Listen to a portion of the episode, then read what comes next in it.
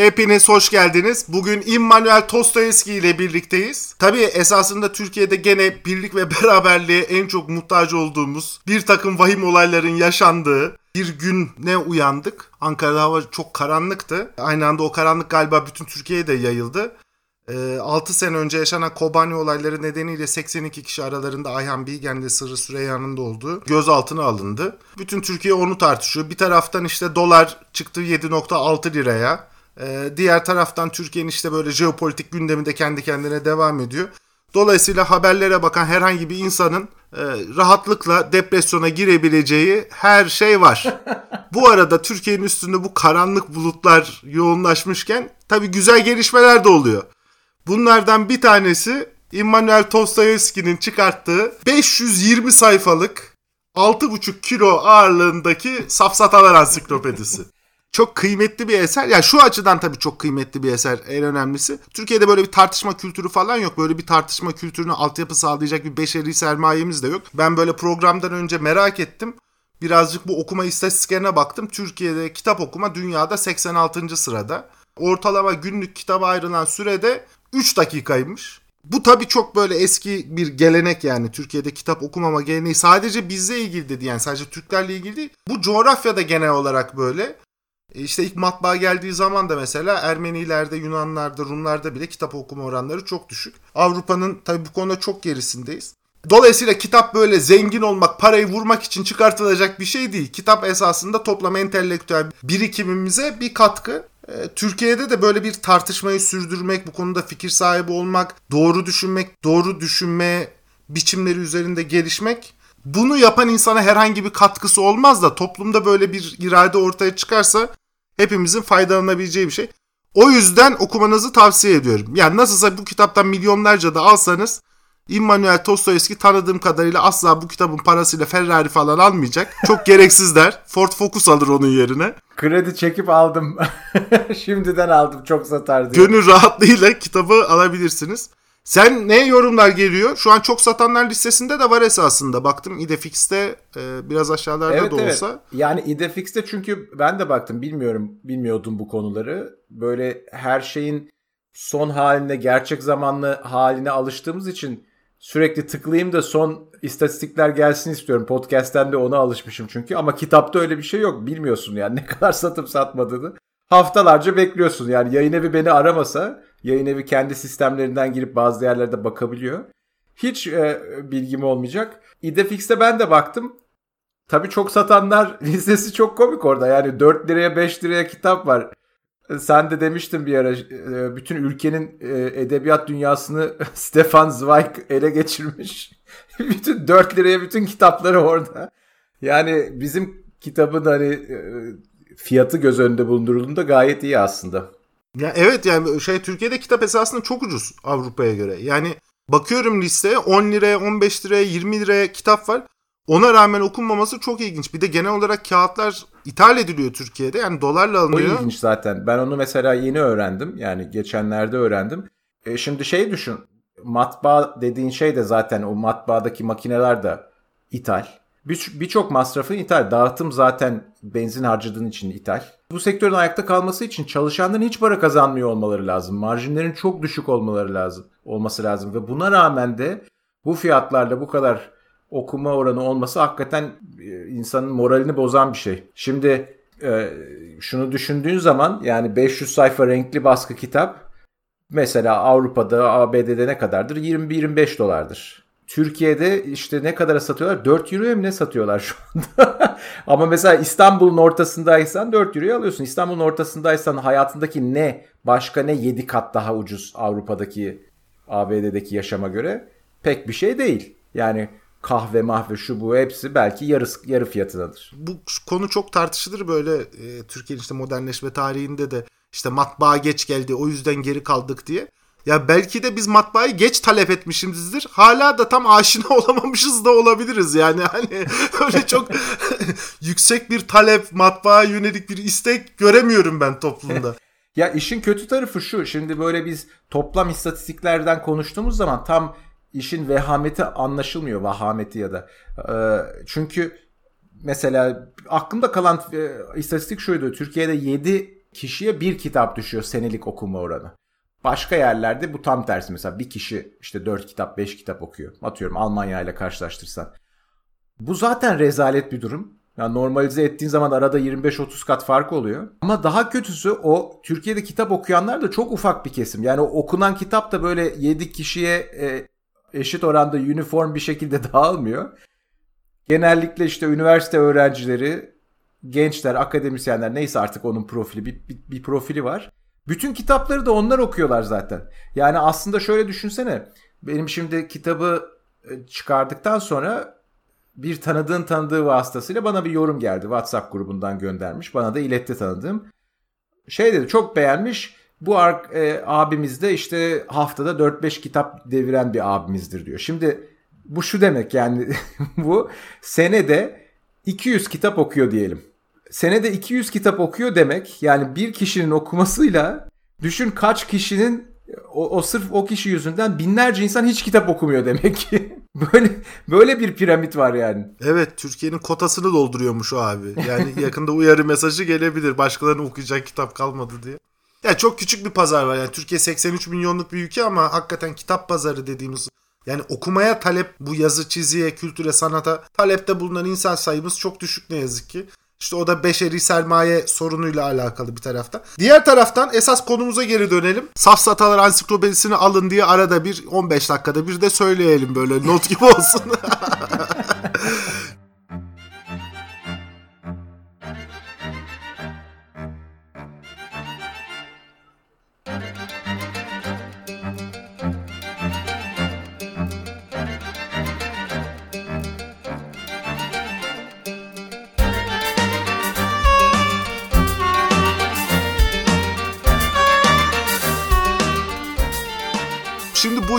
özellik edindin kendine. Ee, ek sözlük yazarlığı, podcast, işte e, listelerinde birinci olmak, kitap yazarlığı gibi entelektüel faaliyetlerinin yanında Türkiye'nin ilk Jordan Peterson uzmanı olarak senden bahsedebilir miyiz?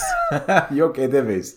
Edemeyiz ama herhalde e, bu kadar bu kadar bilinen demek de komik de. Hani sonuçta birkaç on bin seviyesinde takipçimiz var. O seviyedeki insanlar arasında Jordan Peterson ko- konuşan insan yok. Yani atıyorum milyonluk takipçisi olan insanlar Enes Batur filan Jordan Peterson konuşacak değiller zaten.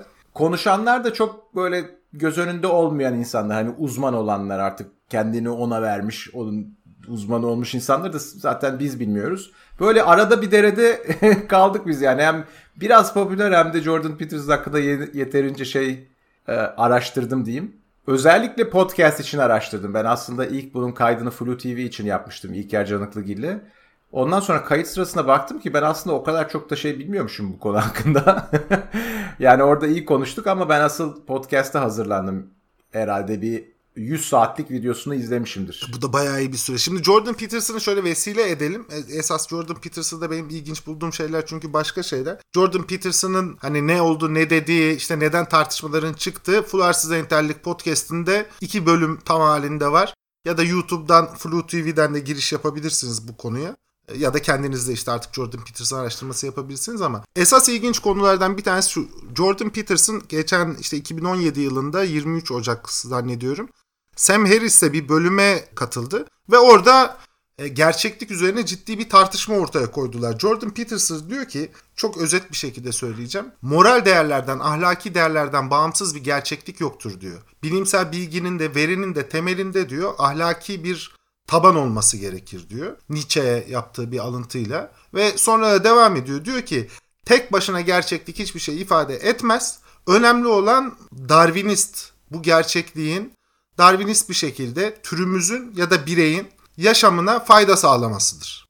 Ee, Sam Harris diyor ki hayır bizden ve ahlaki değerlerimizden bağımsız bir gerçeklik vardır. Buna bilimsel veriyle ulaşabiliriz ve biz bu bilimsel veriler üzerinden bir ahlakta üretebiliriz. Şimdi soracağım soru. Şimdi bu Jordan Peterson dediği haklı mı? Ahlaki, moral bir tabandan bağımsız bir gerçeklik var mıdır? Şimdi bu aslında bayağı ilginç. Bu 2017'deki tartışmalarından 2017'de evet. Evet onun podcastine konuk oldu. Bunların da tartışmaları genelde şöyle oluyor. Sadece bu ikili arasında değil de özellikle bu ikili arasında.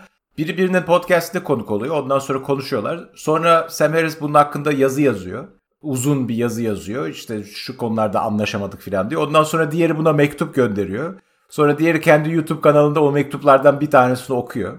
Ondan sonra gidiyor atıyorum Joe Rogan podcast'te bu konu hakkında konuşuyorlar. Tek tek. Ondan sonra iki sene sonra tekrar bir araya gelip biraz bu konu hakkında tekrar değiniyorlar. Böyle aynı e, anlaşmazlık üzerine değişik açılımlarla izlenecek, okunacak binlerce şey var. O yüzden tam olarak referanslar belli olmayabilir. Birazcık arada kaynayabilir ama genel durum şu. Ben Jordan Peterson'ın konumunu öğrenince çok şaşırmıştım. Çünkü genel olarak insanlar bu konuyu tartışırken bilimsel gerçekliklerden etik kurallar çıkarabilir miyiz konusunu tartışırken bunların dayandıkları nokta ilk verilen referans Hume oluyor. İşte bu is-ought problemi. Yani ne var ne yapmalıyız. Bu ikisi arasında bir kopukluk var. Bu ikisi arasındaki kopukluk giderilebilir mi? Biri diğerinden çıkarılabilir mi? Şimdi bu bayağı temel bir sorun. Genel olarak bu muhafazakar kanattaki insanlar buna şöyle diyorlar. Bakın işte bilim bize nasılını açıklar, dünyanın nasıl çalıştığını açıklar. Ama nedenini açıklamaz, ne yapmamız gerektiğini açıklamaz. Bunun için de bizim işte bu e, Tanrı'dan gelen kaynağı doğa üstünde olan bir takım kurallara riayet etmemiz lazım. Asıl çerçeveyi onlar çizer. O çerçevenin içinde de işte bilim böyle güzel güzel şeyler yapar. Bize yararlı olur. Tamam. Onun böyle başını okşuyor yani ama asıl olay bizde diyor. Şimdi Jordan Peterson böyle demiyor. Jordan Peterson'ın muhafazakarlığı çok daha ilginç bir muhafazakarlık. Darwinist muhafazakarlık diyebiliriz. Bu iş, şimdi bizim Türkiye'deki tartışmalar bu konuda çok güdük olduğu için Adnan Hoca seviyesinde kaldığı için muhafazakarlıkla Darwinizm nasıl bir araya geliyor diyebilirsin. Çünkü genelde karşıt oluyor bunlar birbirlerine. Ama burada muhafazakarlığı biz politik anlamda değil de daha ziyade kelime anlamıyla kullanalım. Yani geçmişte olan biten şeylerin daha doğrusu bizim geçmişimizde biriktirdiğimiz bir takım bilgilerin bir değeri vardır. Bu kadar uzun süre ayakta kalmışlarsa doğal seçilim yoluyla el, bize ulaşmışlarsa bunların bir değeri vardır, bir bildikleri vardır. Yani bizim doğal birikimimizin bir bildiği vardır diyebiliriz. Bu şekilde özetleyebiliriz. Böyle ilginç bir muhafazakarlık. Şimdi Jordan Peterson o yüzden şöyle diyor. Gerçek dediğimiz şey bu Darwinist çerçeve içerisinde bizim türümüze avantaj sağlayan şeydir. Eğer bizim türümüze bir şey avantaj sağlamışsa, bir bilgi avantaj sağlamışsa bu gerçektir. Bu çerçevesinin dış çeperi bu. Bunun içinde şeyi konumlandırıyor. Bilimsel metodu konumlandırıyor. Şimdi Sam Harris bunu ilk duyduğunda pek inanamamış. Tartışmayı ben izlemenizi pek aslında dinlemenizi veya izlemenizi pek tavsiye etmiyorum. Biraz sıkıcı çünkü. Onun yerine direkt olarak Sam Harris'in blogundaki açıklamayı okursanız 10 dakikada her şeyi çözersiniz aslında. Orada da şey diyor hatırladığım kadarıyla ya ben buna inanamadım diyor. O yüzden oturduk 40 dakika boyunca bundan bahsettik yani gerçek böyle bir şey olabilir mi diye. E, Sam Harris aslında tam tersini savunmuyor. Yani şöyle demiyor.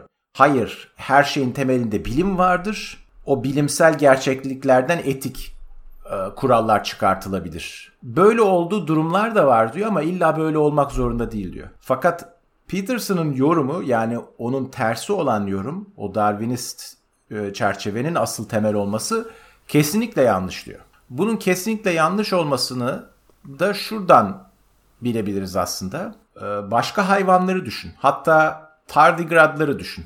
İşte volkanların kenarlarında ne bileyim buzullarda uzay uzayın boşluğunda bile yani vakumda bile yaşayabiliyorlar. Hayatta kalabiliyorlar en azından bir derece kadar. İnsan her insan başına gezegendeki her insan başına bunlardan e, trilyonlarca olduğu tahmin ediliyor. Oturup kimse saymamış sonuçta da. Kim bilir kaç milyon yıldır bunlar hayattalar. Şimdi her türlü evrimsel ölçeğe göre yani türün sayısı, evrim ağacındaki ömrü, ondan sonra hayatta kalma özellikleri bunların hepsine göre her türlü kıstasa göre daha başarılı bunlar insana kıyasla. Her şeye kıyasla. Yani tardigraddan daha başarılı ne var? Belki Belki Almanlık. Belki Almanlık. Bu açıdan bakarsan o zaman tardigradların avantaj sağlamalarına sebep olan davranış biçimleri diyelim, stratejiler mi etik olarak doğru olacak, gerçek olacak veya? E, böyle absürt örneklerle karşılaştırınca o zaman şey diyorsun ya Peterson hakikaten ya bir insan aptal olması lazım buna inanması için diyorsun. Şimdi şöyle diyor Peterson onun lehine bir şey söyleyeyim ben. Ben bu iki yayını da dinledim. Yani toplam 4 saat 40 dakika sürüyor iki podcast. Arka arkaya işte biri Ocak ayında diğeri Mart ayında yapılmış. Şimdi ilkinde yaklaşık işte 40-45 dakika boyunca bu konu üzerine tartıştılar. Ve orada Sam Harris çok net bir soru sordu. Yani bunun gibi birkaç farklı varyantları da var ama. Dedi ki mesela ben elimde bir tane şey var, para var e, yazı ya da tura gelmesi ikisi de eşit olasılık. Ben de kendi inanç sistemine göre bunlara inanan bir adamım.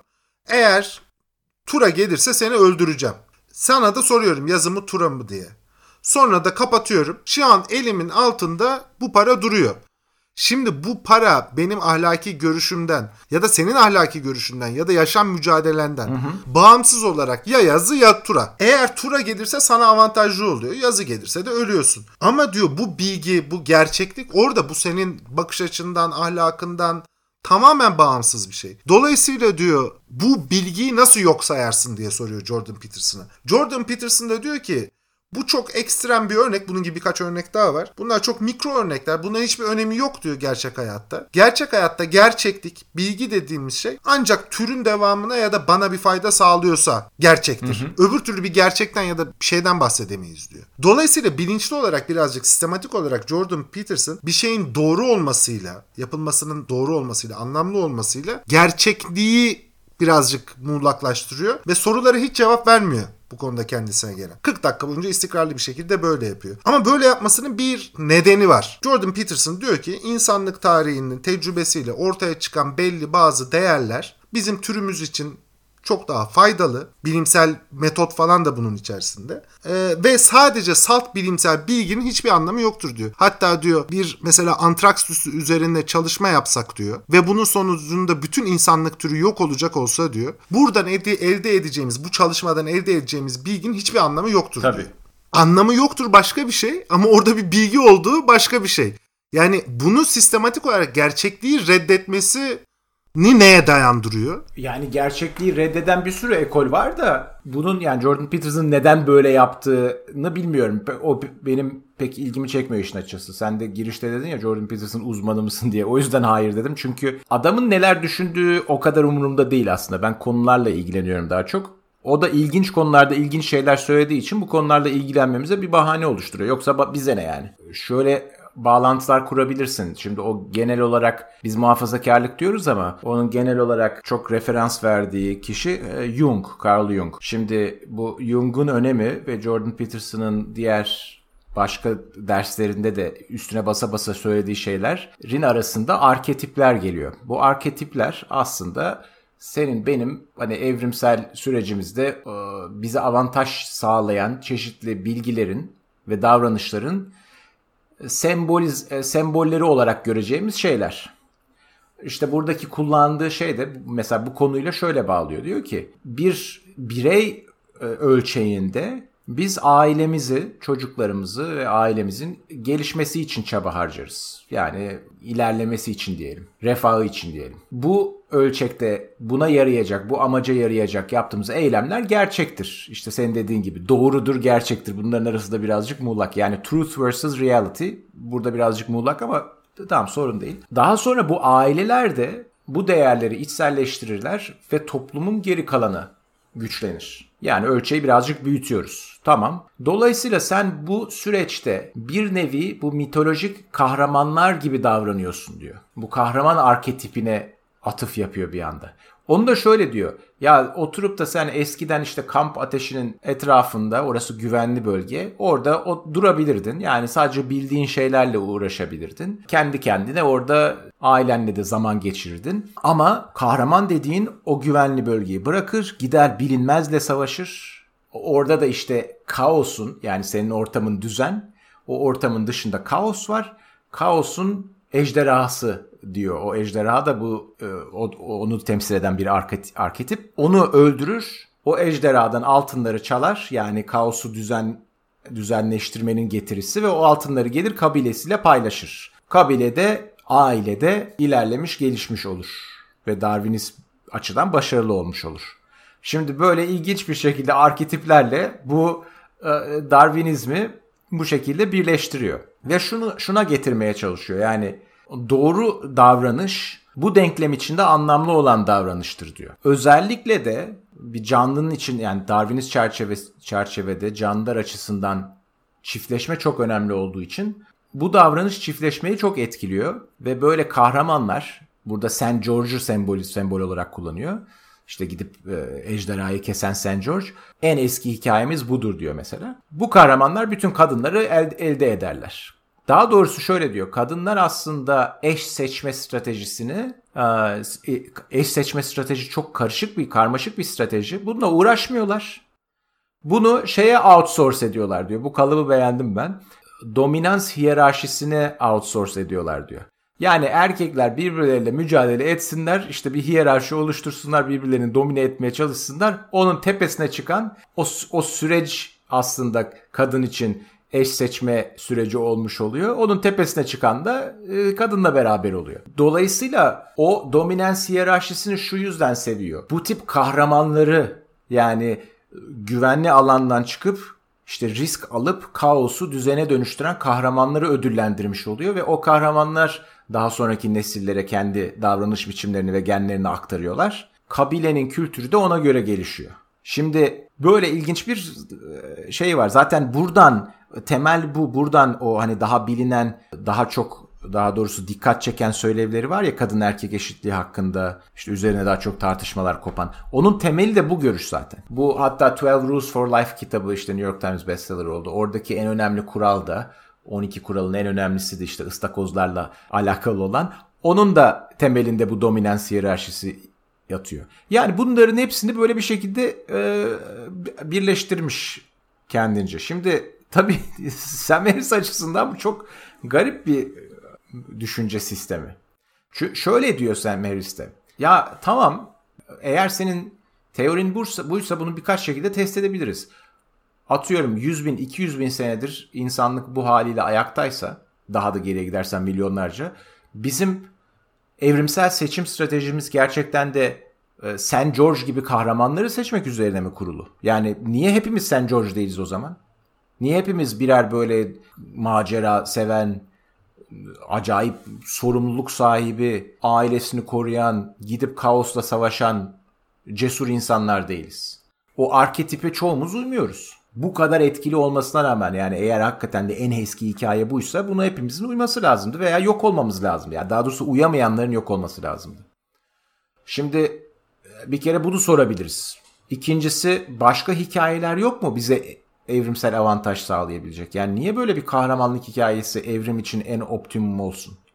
Bilakis şunu söyleyebilirsin. Bir sosyal hayvanlar için gerçekten de e, tamam bir bir noktaya kadar kahramanlık yapmak, risk almak e, gerekiyor yani o sürünün gelişmesi için ama sürünün default modu o değil. Bir sürü için en önemli şey o değil. En önemli kalite, e, en, en önemli özellik pardon o değil. Sürü için en önemli özellik sürünün birbiriyle iyi anlaşabilmesi. Yani sen bir şekilde kendine bir alan bulmuşsan, bir ekosistemde yaşayabiliyorsan orada iyi liderlik vasıfları, birbirini dinleyebilmek, empati yapabilmek şudur budur. Yani e, kazık atmamak. Sen işte benden etini paylaşmışsan bir dahaki sefere ben de senden etini paylaşacağım. Bu reciprocity yani karşılıklılık ilkesine uygun davranmak. Bunlar çok daha önemli şeyler.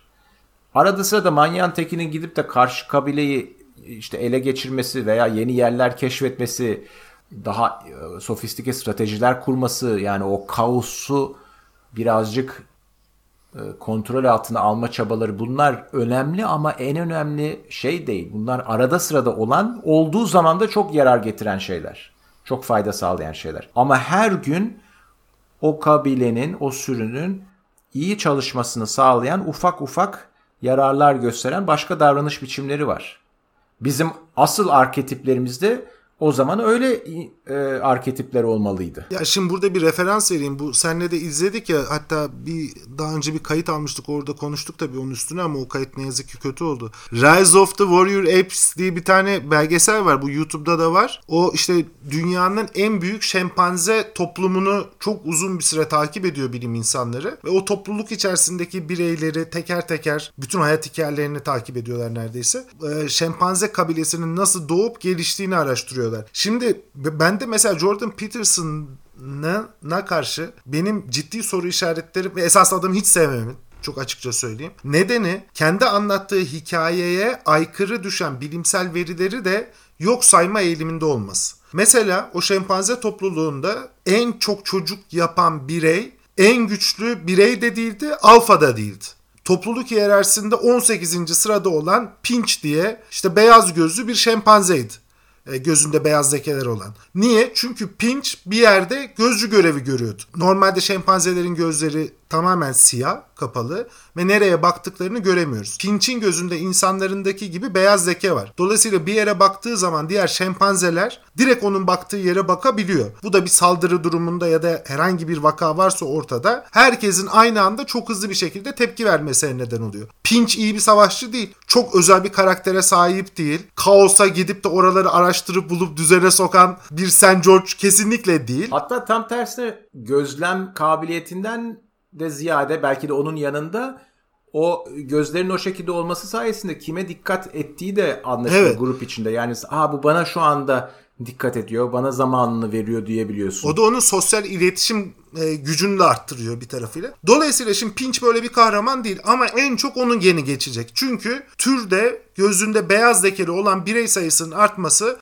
o topluluk için çok büyük bir avantaj. Birçok boyutuyla, sosyal iletişim boyutuyla, işte saldırılara karşı hazırlık boyutuyla hatta kim zaman saldırı boyutuyla. Ya da topluluk içerisindeki bütün şempanzeler illa alfa şempanze olmak istemiyor. Hatırlarsan bir tane bordo bereli şempanze vardı. Adını şimdi unuttum. Çok saygıdeğer bir şempanzeydi. Kendisi arada topluluğun, şimdi şempanze toplulukları belli bir alanı kaplıyorlar yönetiyorlar. Bunun sınırlarına gidip sınırın dışına bakıp diğer şempanzeleri gözlüyordu. Diğer şempanze kabilelerinin alanlarına bakıyordu. Mümkünse oralara kendisi böyle çıkartmalar yapıyordu. Bireysel saldırılarda bulunuyordu. İyi de arkadaşlık ilişkileri olan bir şempanzeydi. Kendisini takip edenler vardı vesaire. Ama hiçbir zaman alfa şempanze olmak için bir mücadele içerisine girmedi. Yani dediği gibi kaosu düzenleyecek, bilinmeze gidecek ve oradan ödül olarak muz getirecek şempanze esasında alfa şempanze olmak da istemiyordu. Bu arada alfa şempanzeyi alfa şempanze yapan şey de öğrendiğimiz kadarıyla ve ya da görev süresinde daha uzun kalmasını sağlayan şey öyle diyeyim. Ne kendi fiziksel gücü ne de başka bir özelliği. Alfa şempanzeyi alfa şempanze yapan şey şempanze hiyerarşisi arasında daha fazla bireyle daha iyi uzun erimli koalisyonlar kurabilme kabiliyeti. Tabii ki belli bir güce sahip olması gerekiyor ama.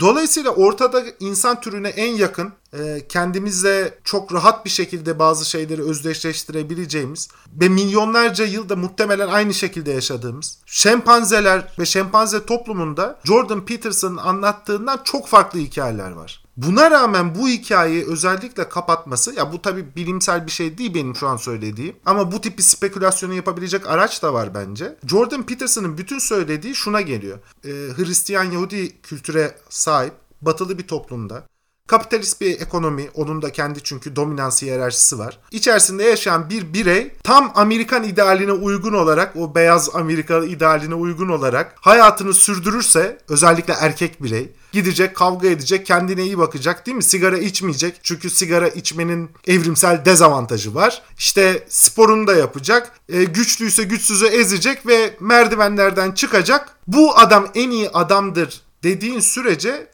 seni dinleyecek bir kitle oluşuyor ortada. Hı hı. Ve o kitle de sana fayda sağlıyor ister istemez. Yani belki de insan topluluğunun yararına bir şey söylemiyor Jordan Peterson. Ama kendi yararına ve kendi ailesinin yararına bir şey söylediği kesin yani. Ha, bilmiyorum o yani bunu kötü niyetle, art niyetle sırf işte destekçiler beni e, desteklesin, para versinler diye böyle bir şey uydurduğunu ben sanmıyorum. Çünkü bunun ta eski şeyleri de, dersleri de buna temel oluşturacak düzeyde. Yani bence samimiyetle inanıyor buna ve hasbel kadar ünlü oldu. Ama ondan sonra da hani şöyle diyebilirsin. Bu fikirlerini değiştirmesi yönünde hiçbir teşvik yok. Tam tersi ters yönde teşvik var. Çünkü sonuçta bu şeyleri söylediğin sürece özellikle de onun gibi bunu kabul edilebilir bir paket, bir ambalaj içine koyduğun sürece yani genel olarak self-help ambalajı içine koyduğun sürece e, pek tehditkar da gözükmüyor. Bir sürü insana yardım da ediyorsun bu şekilde. Hakikaten çünkü bir sürü insanın hayatı hayatında bir şey yok. Yani hiç bir baba figürün yoksa hayatta bir disiplinin yoksa böyle karizmatik birinin gelip sana bir takım doğrular söylemesi, o doğrularla da karışmış bir biçimde bir takım başka belirsiz şeyler söylemesi. E, belki bu insanların da hayatını düzene sokuyor. Sonuçta bir sürü insan geliyor ya bana çok yardımcı oldu bu diyor. Ben o yüzden o kısmını çok e, bilmiyorum ya yani önemsemiyorum birazcık hani e, net etkisi Jordan Peterson pozitif mi negatif mi veya art niyetli mi değil mi bunu bilmemiz çok zor ya. Hani enerjimizi buraya harcarsak da o zaman tamam belki e, birkaç ay sonra Jordan Peterson uzmanı oluruz ama onun da piyasası yok. ne yapacağız onunla yani? Ya ben şunu kıymetli buluyorum da o yüzden. Bilim insanı dediğimiz insan kendisinin iddia ettiği hipotezlere aykırı veriler çıkarsa da bunları en azından kabul etme ve hipotezini buna göre değiştirme e, e, şevkine sahip olur ve bu da bilimsel verinin çoğalmasına, e, bilimsel düşüncenin de ilerlemesine yardımcı olur. Ama guru dediğimiz insanın böyle bir yükümlülüğü yoktur. Yok, tam tersine emin olmaları lazım dediklerinden. E, guru evet ve guru dediğimiz insan bize bir takım veriler, bilgiler verir. Hayatımızı düzene sokabileceğimiz. Bu bir cemaat lideri de olabilir, siyasetçi de olabilir. Ama guru iyi bir kelime burada. Ve sonra bu adamın bilime karşı da bir sorumluluğu yoktur ve bilimsel markayı da kendi üstünde kullanmaz. O neticede bir gurudur. Ona inanan, onun yolunda devam eden insana diyebileceğimiz hiçbir şey yok. Yani işte birçok gurunun da birçok insana katkısı olmuştur. Mesela Deepak Chopra'nın muhtemelen birçok insana da katkısı vardır. Ama o Sam Harris'in karşıtı değil ya da bir bilim insanının karşıtı değil. Ne Neil deGrasse Tyson'ın da bir karşıtı değil. Sen ne düşünüyorsun diye merak ediyorum bunu. İki farklı eğilim de görüyorum. Bu Jordan Peterson'la ilgili bir şey değil sadece. Aha. Bu genel olarak böyle bir şey. Toplumlar içerisinde gittikçe bir kabileşme çok küçük ölçekte de oluyor. Yani Jordan Peterson'ın da bir kabilesi var. Sam Harris'in de bir kabilesi var. Hı-hı. Ve onlar bu ikisinin tartışması sırasında o kabileler Twitter'da birbirine girdiler biliyorsun belki takip etmişsindir. Yani inanılmaz bir şeye döndü. Neredeyse boks maçı gibi bilet satacaklar yani. Ee, bir yayına çıktıkları zaman bundan sonra. Yaptılar da. Vancouver'da yaptılar galiba değil mi? Evet. O da hatta neydi? Ee, şeye gönderme yaptılar. Rumble in the Jungle'a gönderme yapmışlardı galiba bu zamanında. Muhammed Ali ile Fraser'ın. Öyle bir slogan bulmuşlardı. Hatırlamadım şimdi ya. Ya da ona benzer bir şeyler bulmuş bulmuşlardı diyelim. Öyle pazarladılar en azından. Ve o tartışmaların kendisinde de YouTube'da var. İşte Sam Harris, Jordan Peterson diye arayınca herhalde ilk çıkanlardan biridir. Böyle 17 saatlik filan bir tartışma saçma sapan birkaç parça ayrılmış çok uzun. Ben biraz izleyeyim diyorsun. Ben hepsini izledim gerçi de çok sıkıla sıkıla izledim. Çünkü Aynı dediğin gibi o kabileler oraya gitmişler ve futbol taraftarı gibi biri bir şey söylüyor alkışlıyorlar. Oo işte ondan sonra başka bir şey söylüyor ama alkışlanacak yer de değil.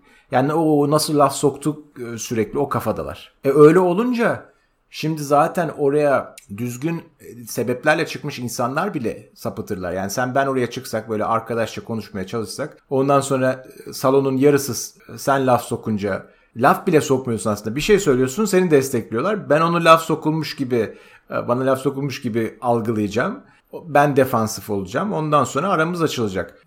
Kendi aramızda bile böyle bir etki olursa düşünsene bu insanlar sonuçta bu personaları yani dışarıya yansıttıkları imajları üzerinden para kazanıyorlar dünya kadar. Paradan da önemlisi erişim imkanı elde ediyorlar. Yani gidip Harvard'da konuşma yapıyor mesela. Atıyorum bilmem başkası gidiyor e, dünyanın en popüler podcastine çıkıyor.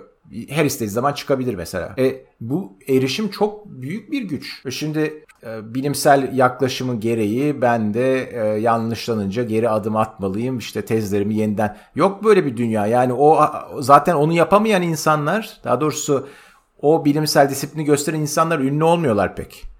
Onlar e, akademinin, bilimin emekçileri oluyorlar. Bir, bir bakıma bir derece kadar ünlenmiş insanların bu sefer e, koruyacakları bir şey oluyor gerçek dışında. Kendi reputasyonları o da. Ve bu bir karakter meselesi değil. Yani kötü karakterli insanlar bence bunu tabii ki daha da abartarak yapıyorlar ama ya yani bunu yapanlar kötü niyetlidir, yapmayanlar iyi niyetlidir diye bir şey yok. Bu o statünün getirisi. O, o konuma gelen herkes de olur bu. Yani sende bende de var mesela. Çok daha ufak ölçekte de olsa. O yüzden öyle çok ben yargılamıyorum insanları. Yani Sam Harris'in de kabilesi var dediğin gibi. Daha böyle bilimsel taraftamış gibi gözükmesine rağmen. O da onun etkisinde kalıyor. Immanuel Tostoyevski ile konuşmamıza bir sonraki bölümde devam edeceğiz. Hepinizle görüşmek üzere.